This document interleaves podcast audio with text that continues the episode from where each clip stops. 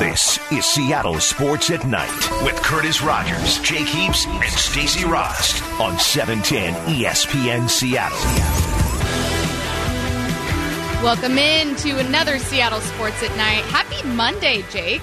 Happy Monday to you, Stacy. Let's go. It's so hot today, but I Oh am my glad gosh. to report good news for me. I did not get sunburnt out at Seahawks training camp. A Really? lot, a lot, but I do have some takeaways. Okay. we'll go over those takeaways at 7:15. We we both have them. I think that mine uh, are very insightful, kind of if you're looking from that like a football expert perspective, and then Jake also has some takeaways. That's right. And Stacy, I will say that, you know, very, very few times, if ever, have you embarrassed me out at Seahawks practice. And then Stop. watching you at 90 degree weather out there, it was hot.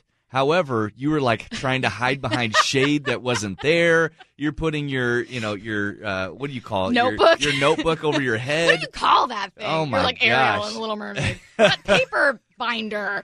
You were struggling I out no, there. No, the second one, regard. the first one, I put a notebook over my head to cover the sun and uh, prevent sun damage. And Of course. then the the second one was mostly just joking around, but it was this huge thing that the players will use like a mat, like wide receivers will catch balls and then they fall onto it. Yes. And I kept thinking to myself, Stacy, this is only funny until a player comes over here and leaps onto this mat and you die.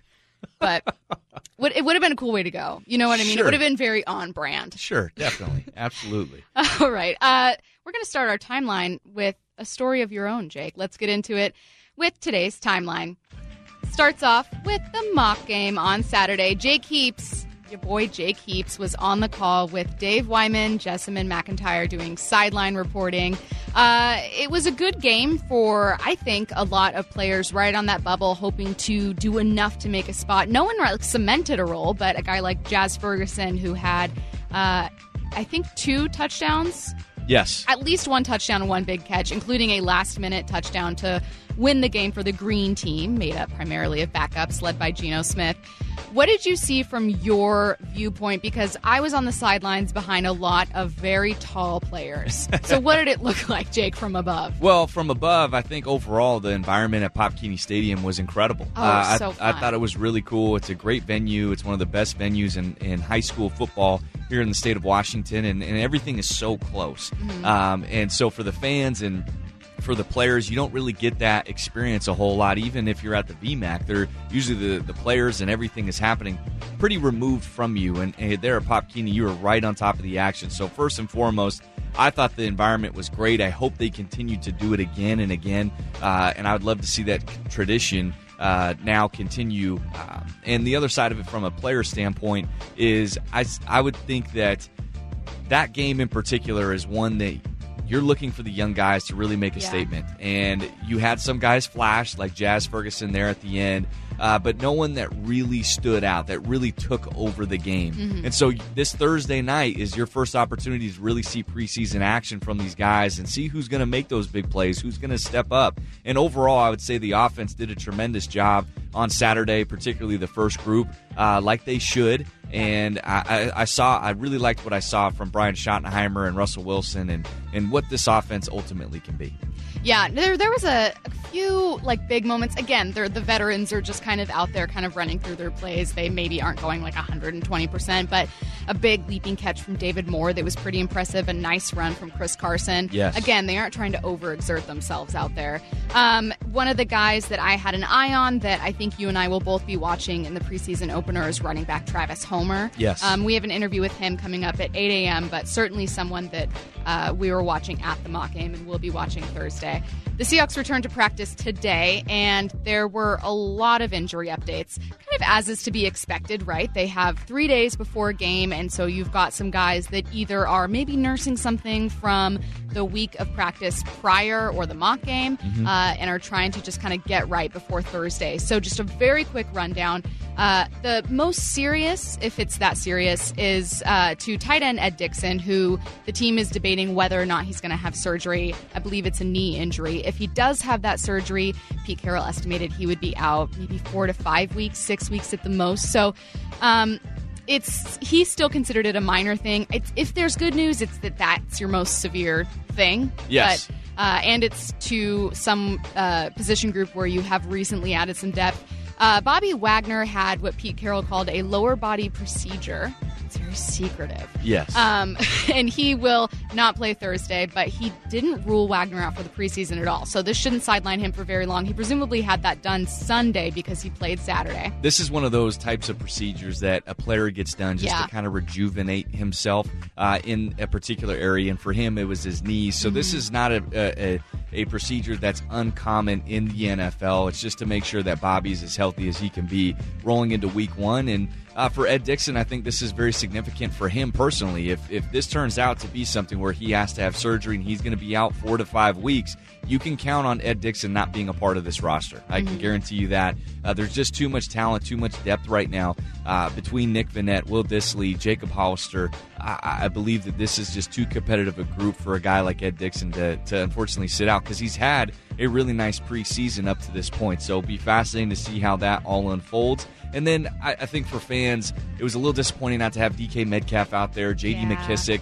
Uh, Cody Barton was another one. So there were so, a couple key guys that overall weren't there practicing on Saturday and even bled into Monday. Uh, but all things considered, most of it is just to to make sure that these guys are Yes. as healthy as possible. They're not serious injuries. Uh, I had a chance to talk to DK after practice. He feels ready to roll. He's excited for Thursday night. So I, I believe that they're taking care of the players more than anything else. No, totally agree. A lot of this sounded precautionary, and Pete Carroll said that DK Metcalf absolutely has a chance to go on Thursday, and he could have played today were it something like a game, but they decided to hold him out just an extra day. He injured, uh, had an oblique strain on the last play of practice Friday, so again, nothing serious there. Cody Barton has a groin injury, a groin strain.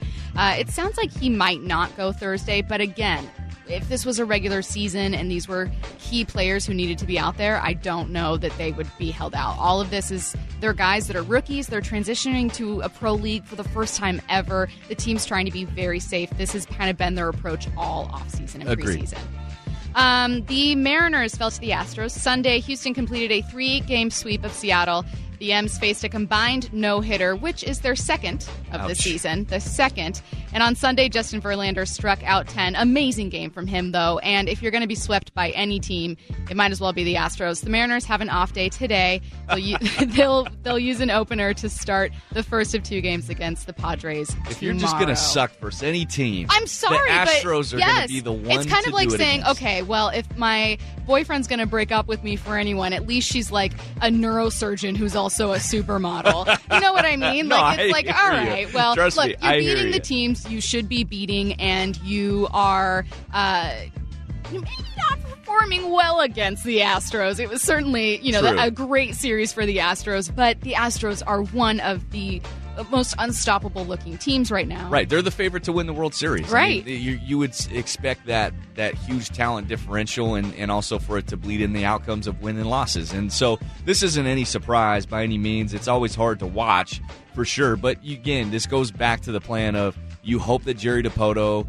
and the Mariners organization know what they're doing. They understand what's what's in play, and that they're setting themselves up. And I think one Jerry Dipoto quote that has come out over the last couple weeks is him saying that I think uh, that I can say confidently that we have restructured and rebuilt our farm system, and that it's better, far better than what it has Mm-hmm. Certainly been in the past. And and so I do agree with him on that, and hopefully that's phase one of this rebuild, and that they continue to build on that. And eventually, you look at the Houston Astros, and you hope that the Seattle Mariners are going to be the same thing, that Yep. they're going to have that same result here down the line. And so that's all you can do as Mariners fans is is have hope and try and see which which guys on this current Mariner roster are going to be around uh, during this rebuild that eventually are going to be around for uh, them to be competitive. So And, we'll see. You know, we've got so much stuff from training camp to get into tonight that we we won't actually talk about this. But if you are interested in reading more about that rebuild, Jerry Dipoto's quotes on it, and kind of comparing it to the Astros rebuild, there's a great article on 710 Sports by Brent Stecker,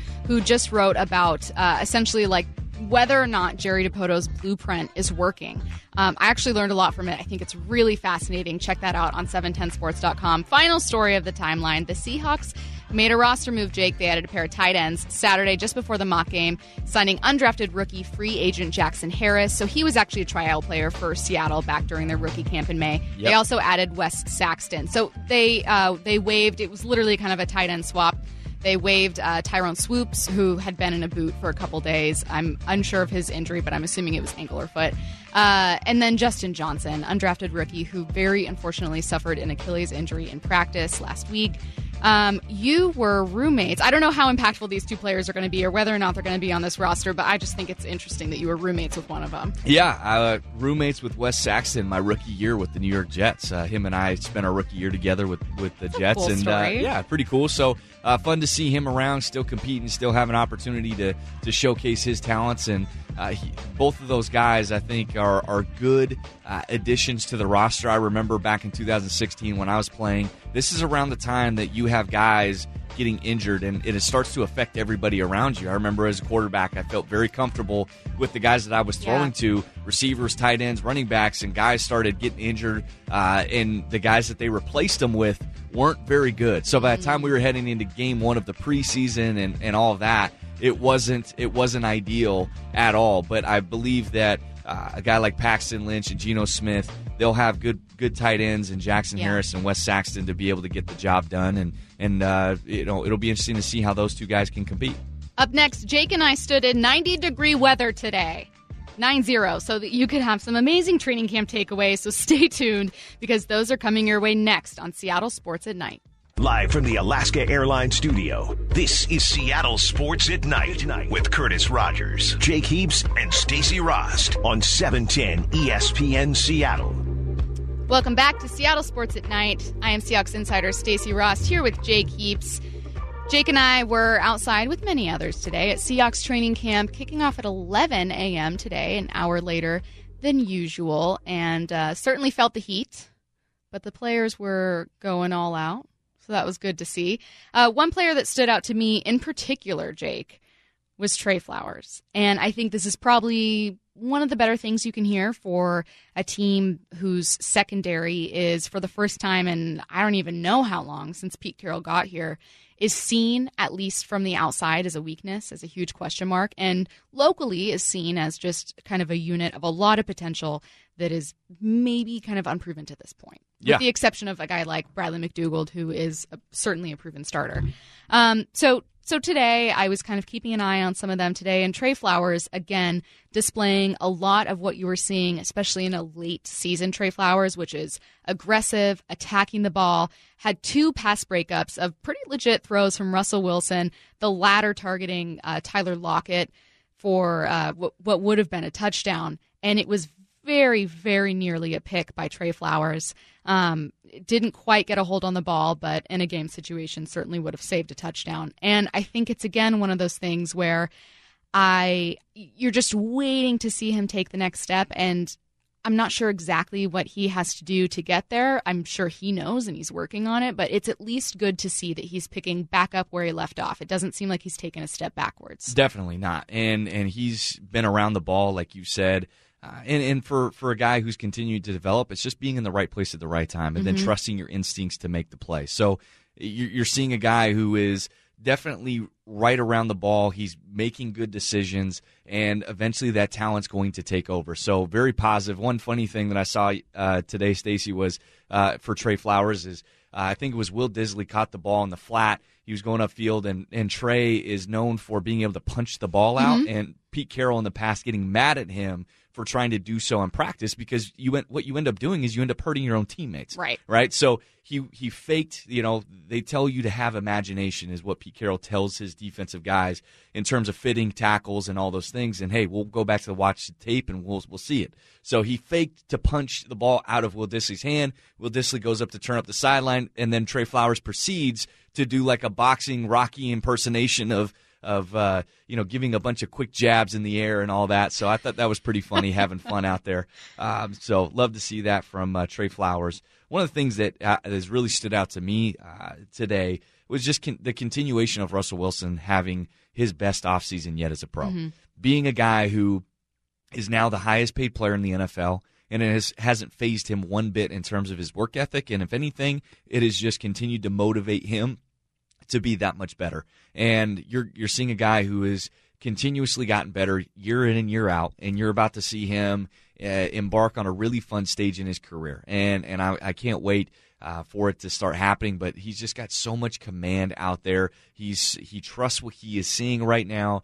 Uh, he trusts uh, this offense and Brian Schottenheimer and the relationship that they have, and we'll dive into that later on, actually in this next segment coming up. But uh, he is he's in great command, and I, I just love seeing it uh, out there every single day, and, and he had a couple amazing throws out there in practice. Is there anyone in particular you feel like he's doing a great job of connecting with outside of Tyler Lockett? Because that connection is very obvious, and it's not just kind of like us saying it when you're out there it it just feels like every day there's just like at least one dime or there's at least one great pass to Lockett. Yeah. They have great chemistry, but is there anyone else you're noticing this is a very intentional effort by Wilson to build up chemistry with this receiver? Honestly, it's been everybody. Stacy, mm-hmm. it's it's not just, you know, going uh, saying, "Oh, you know, taking the cop out on right. this and going, "Oh, he's he's got relationship with everybody." Honestly, I've been very surprised.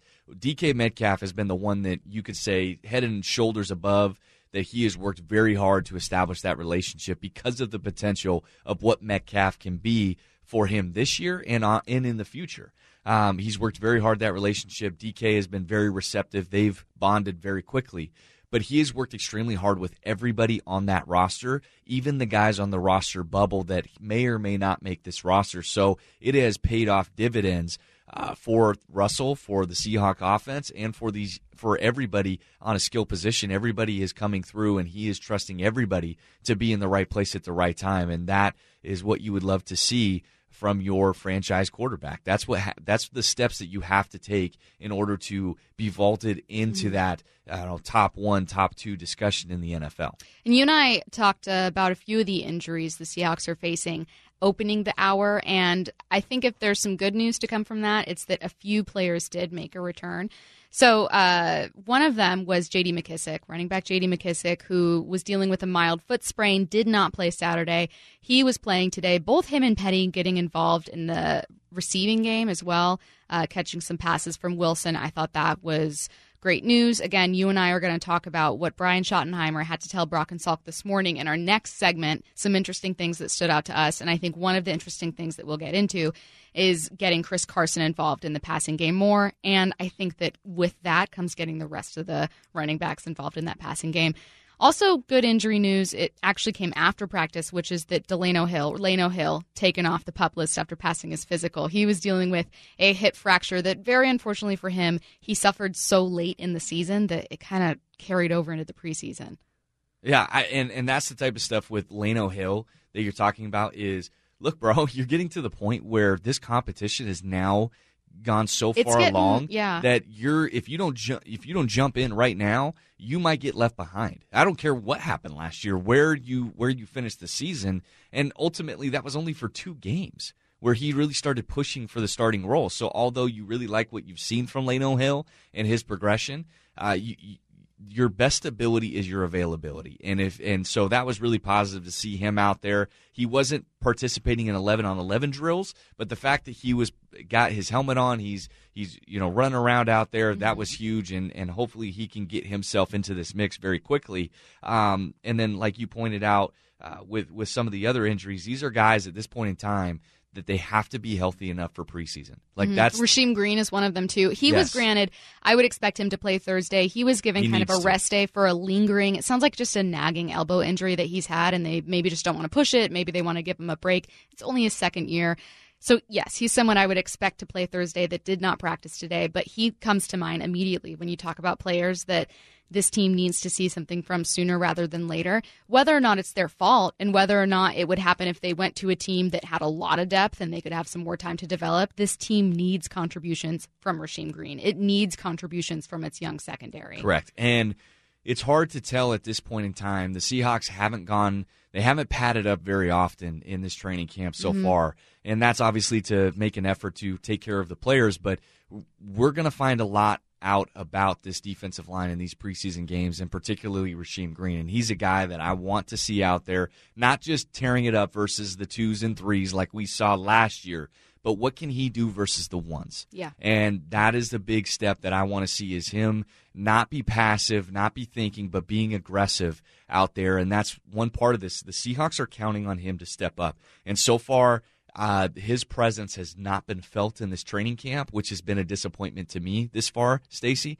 uh, if I'm going to be honest. And so uh, he's going to have plenty of opportunities to show that he can be an impactful player for the Seahawk defensive line, and, and he's got to step up in a hurry. You know, I'm kind of interested to see on that defensive line, and I'm getting a little off uh, people that kind of stood out in training camp today. Although they did have some good plays, it's so hard to gauge what a defensive end or pass rusher can really do because obviously you can't sack the quarterback, most especially not your 30 odd million franchise quarterback. The minute you sack that quarterback, they're going to be like, hey, you can leave practice right now.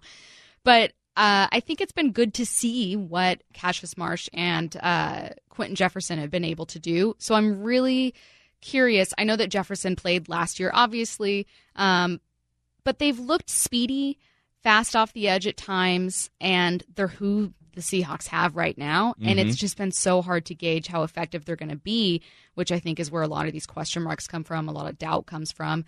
I'm actually interested to see what they look like in the preseason. I, am sure they won't play a lot of snaps. I mean, you want to build up that chemistry and, and, get them some time in there, but they're also the only starters that you have there right now. Right. So, but I'm still curious to see it because it feels like from what you see in camp, they look fast, you know, going around the edge. They right. look good, but it's just how do you gauge how good your defensive line is? When, how do you gauge how good your biggest problem is when they can't do anything in camp? Right. And Stacy, there's been a lot of question about this defensive end group and, and the ability to get to the passer.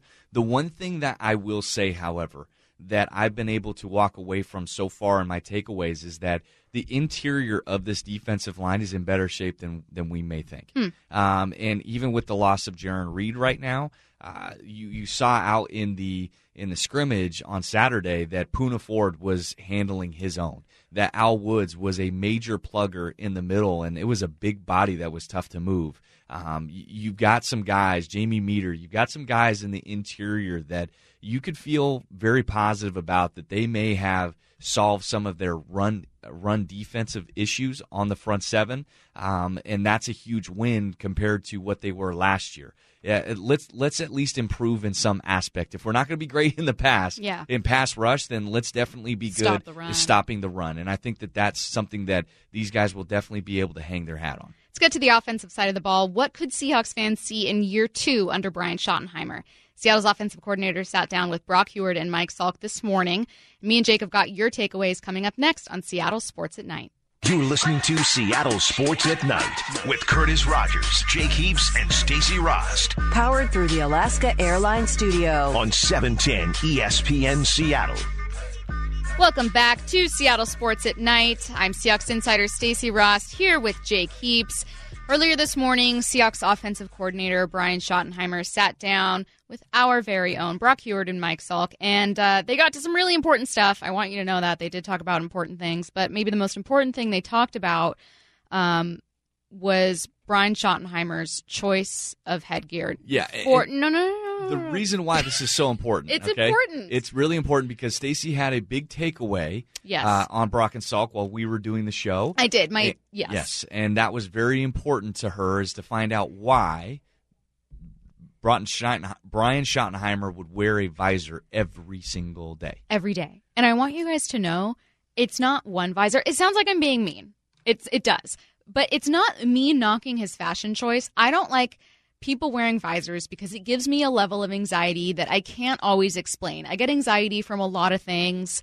Um, water inching too close to a piece of paper on the table, uh, everything. Uh, fingerprints on a computer, and and Brian Schottenheimer wearing a visor is one of them because it's like I don't want to know that you have to choose between your head being burnt or or sweating under a hat. But this is what Schottenheimer told Brock and Salk about why he always wears a visor. Too late. Maybe I should try to take Stacy's going to be disappointed you're not wearing the visor today. She thinks you're kind of a That's visor guy. that's only for practice. Oh, really? Now, What's Yeah. the what's the advantage of the visor? So that's a great point. One of the coaches asked me that the other day. That goes back, I think, to Steve Spurrier Right. of all people. He's a big 'Cause- visor guy. Well, yeah, he, and he used to throw it. And my job as a backup quarterback, since I wasn't on the field playing, was I was. Res- this is a true story. I believe I it. was responsible for when he threw his visor. I was the guy that had to go pick it up. The more you can do. Like, I mean, the first time I didn't do it, he looked at me like, I mean, what are you doing? My visor's over there. Go get it. I'm like, oh, sorry, coach. But I mean, from that point on, I guess you know, it, since it was good enough for him, and I had to pick it up about 12, 15 times Sure. a game because if we made four yards, he threw it down, um, and uh, that's kind of where it started. all that time you spent through working on your spirals and everything you were going to do to be a great quarterback, you get out there and what do you have to do? Pick up Steve Spurrier's visor. Yeah, What a life. multiple times. Yeah, what a li- what a great college experience. What do you do? It's a great way to meet girls, right? Yeah, hey, what do you do? I pick up Coach Spurrier's visor on game day. Okay, cool. I mean, I got an answer. wasn't the answer that you wanted though. Uh, there is no answer. There's no true answer. But that's kind of a cool story, at least. I actually was not expecting that. I thought it would be like, I like visors. What's Yeah. What's your issue? Also, who is Stacy? I don't know her. That's pretty funny. It's it's funny how yeah. Salk just threw that out nonchalantly. Like, Right. Oh yes, he's, he's supposed to Stacy, and he's Stacey. like, Yeah. right? Yes, of course, Stacy, who I know. Yes, that's awesome. I, I one of the other things outside the visor that was very important. The That was the other important. the other things that I heard, uh, there were really three things that I walked away from that interview with Brian Schottenheimer, and I loved it. Uh, was one, everybody's talking about the evolution or what that is going to look like for year two in this offense, and and I think for the majority of it is Brian Schottenheimer and Russell Wilson's relationship, and Brian Schottenheimer talked about that. He's seeing things so much better right now. Um, you know, from a defensive understanding, knowing knowing what we're doing, like knowing the system going into year two. I can't tell you how powerful it was to sit and watch cut-ups with him this this off season. Like last year, it was just okay. These are plays. Hey, here's what this is called. Okay, yeah, you remember this, but but now I haven't been able to go through and see see it and sit down and talk through things. Just he's able to process things so much better. And with that process, it's really important as he's talking about. There's a huge difference, Stacy, in a year where you're trying to learn a new offense, and basically what a offensive coordinator is doing. Yeah. that's never been there before. Is they're bringing in cut ups and, and diagrams and trying to show you, hey, here's the new plays that we're going to run. Here's how you read them, and here's examples of them working. So basically, what you're doing as an offensive coordinator is you're convincing your quarterback, you are convincing your players that these plays are going to work examples of hey here's how we called them here's the right, right way we were able to execute them and so now you're trying to convince your offense your quarterback to trust what you're saying what you're doing. Yeah. that's what they did last year. Now that you've had a year to uh, gain confidence in that system gain confidence in the way that each other thinks and now you're able to review some of those plays and actually watch yourself is a huge, huge difference. And so I think that's part that's been part of this evolution and growth between Russell Wilson having more command of this offense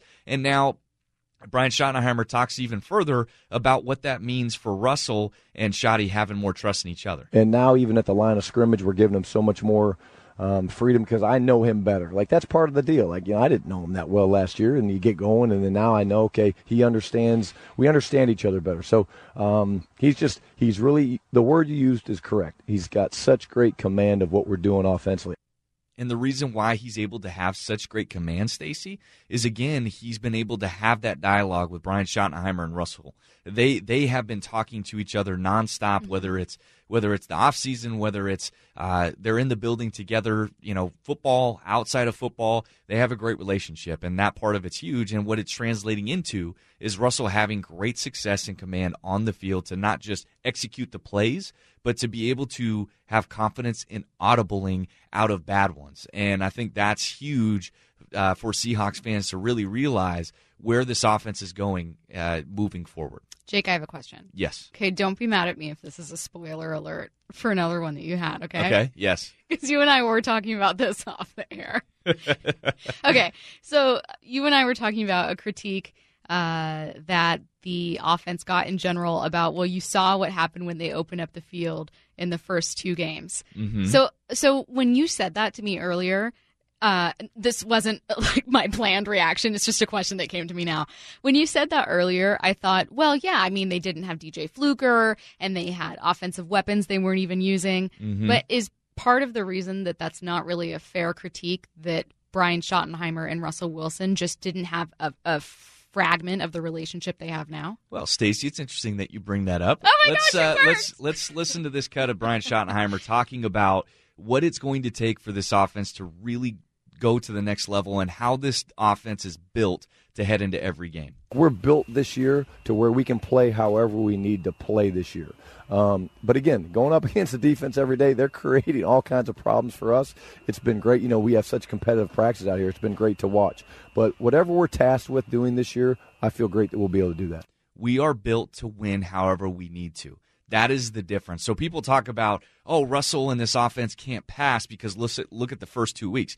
No, no, no, no. That was just a bad experiment gone wrong. And Brian Schottenheimer in those first two weeks, he was trying to get his feet wet underneath him. And also, he did not go to the strengths of his team at that moment in time. You mm-hmm. didn't have Doug Baldwin. You were going against two of the best pass rushing units in the NFL in the Chicago Bears and Denver Broncos Yep. versus a, an offensive line. You were that- targeting a brand new receiver too that you hadn't really worked with that much before. Brand, Brandon Marshall, Yep. yeah, absolutely. You just did not have the pieces, and you were not sound as an offense to be able to go in that direction yet. And they went with they got back to the philosophy of running the football and fitting to this team's strengths.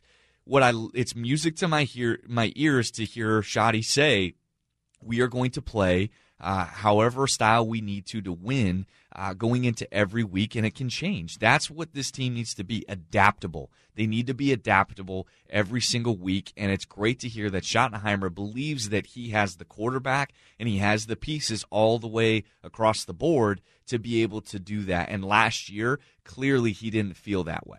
How far off do you think they are from successfully adapting? Because they didn't necessarily change who they were in their game against Carolina, which everyone references a million and five times when they talk about this team adapting versus not adapting. And not adapting would obviously be their wild card loss against Dallas when they just felt steadfast. They weren't moving. They just sunk their feet in, and this is who we are and how we're going to play Right.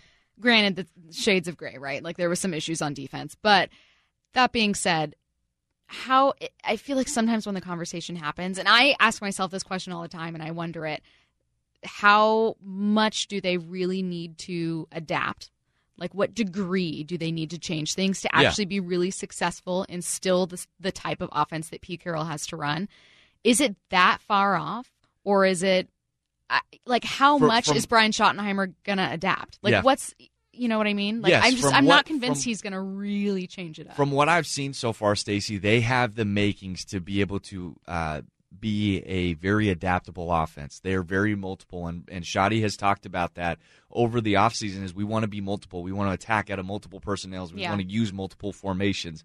And that is a, a variety of ways to present to a defense and be aggressive. And so that's what I love to hear. And I think that's where the evolution is going to take place. And again, once this offense really truly develops chemistry and they're able to take off, and this Russell Wilson and these offensive skill players, if they're able to transition from what they've done into practice, into preseason, and preseason into the season, I believe that this is going to be one of the more explosive, more dangerous offenses heading into the NFL. And yes, they're going to do it in a way that's different from everybody else, but I believe the passing game is not going to be far behind everyone else like it was last year. I think this is going to be a different look. They're still going to have their style, their way of doing things, but I definitely think that there's going to be progress moving forward. Coming up next, we've got four football questions for Jake Heaps, including who, who he'll be watching on Thursday's preseason game. That's next on Seattle Sports at Night.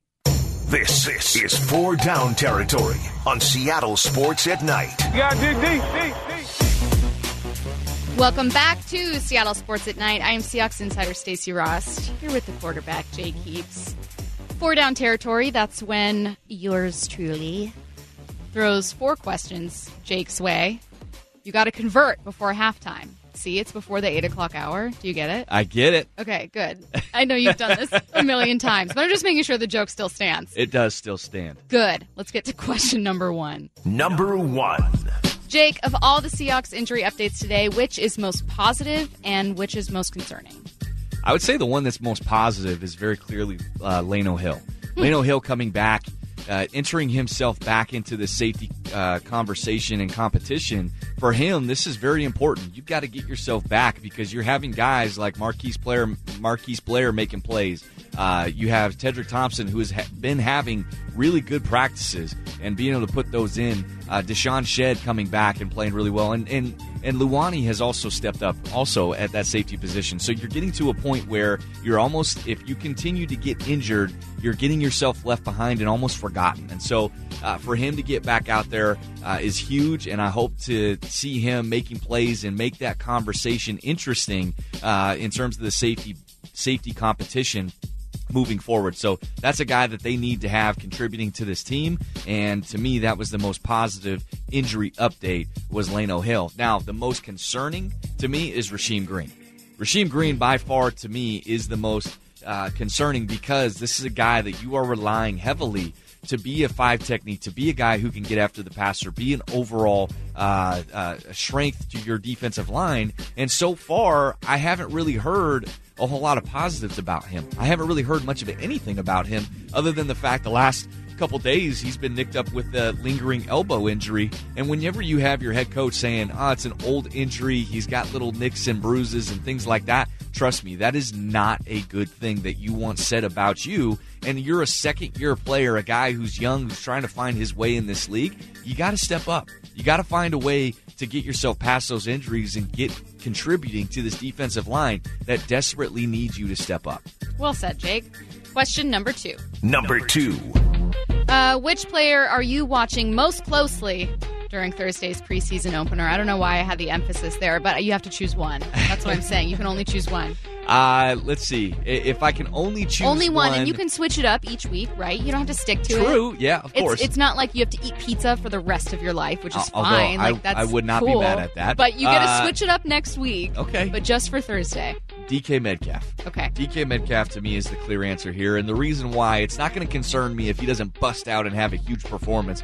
But for DK Metcalf, is he making the plays that he's supposed to? And when he has an opportunity to make a play on the ball, what does that look like? Mm.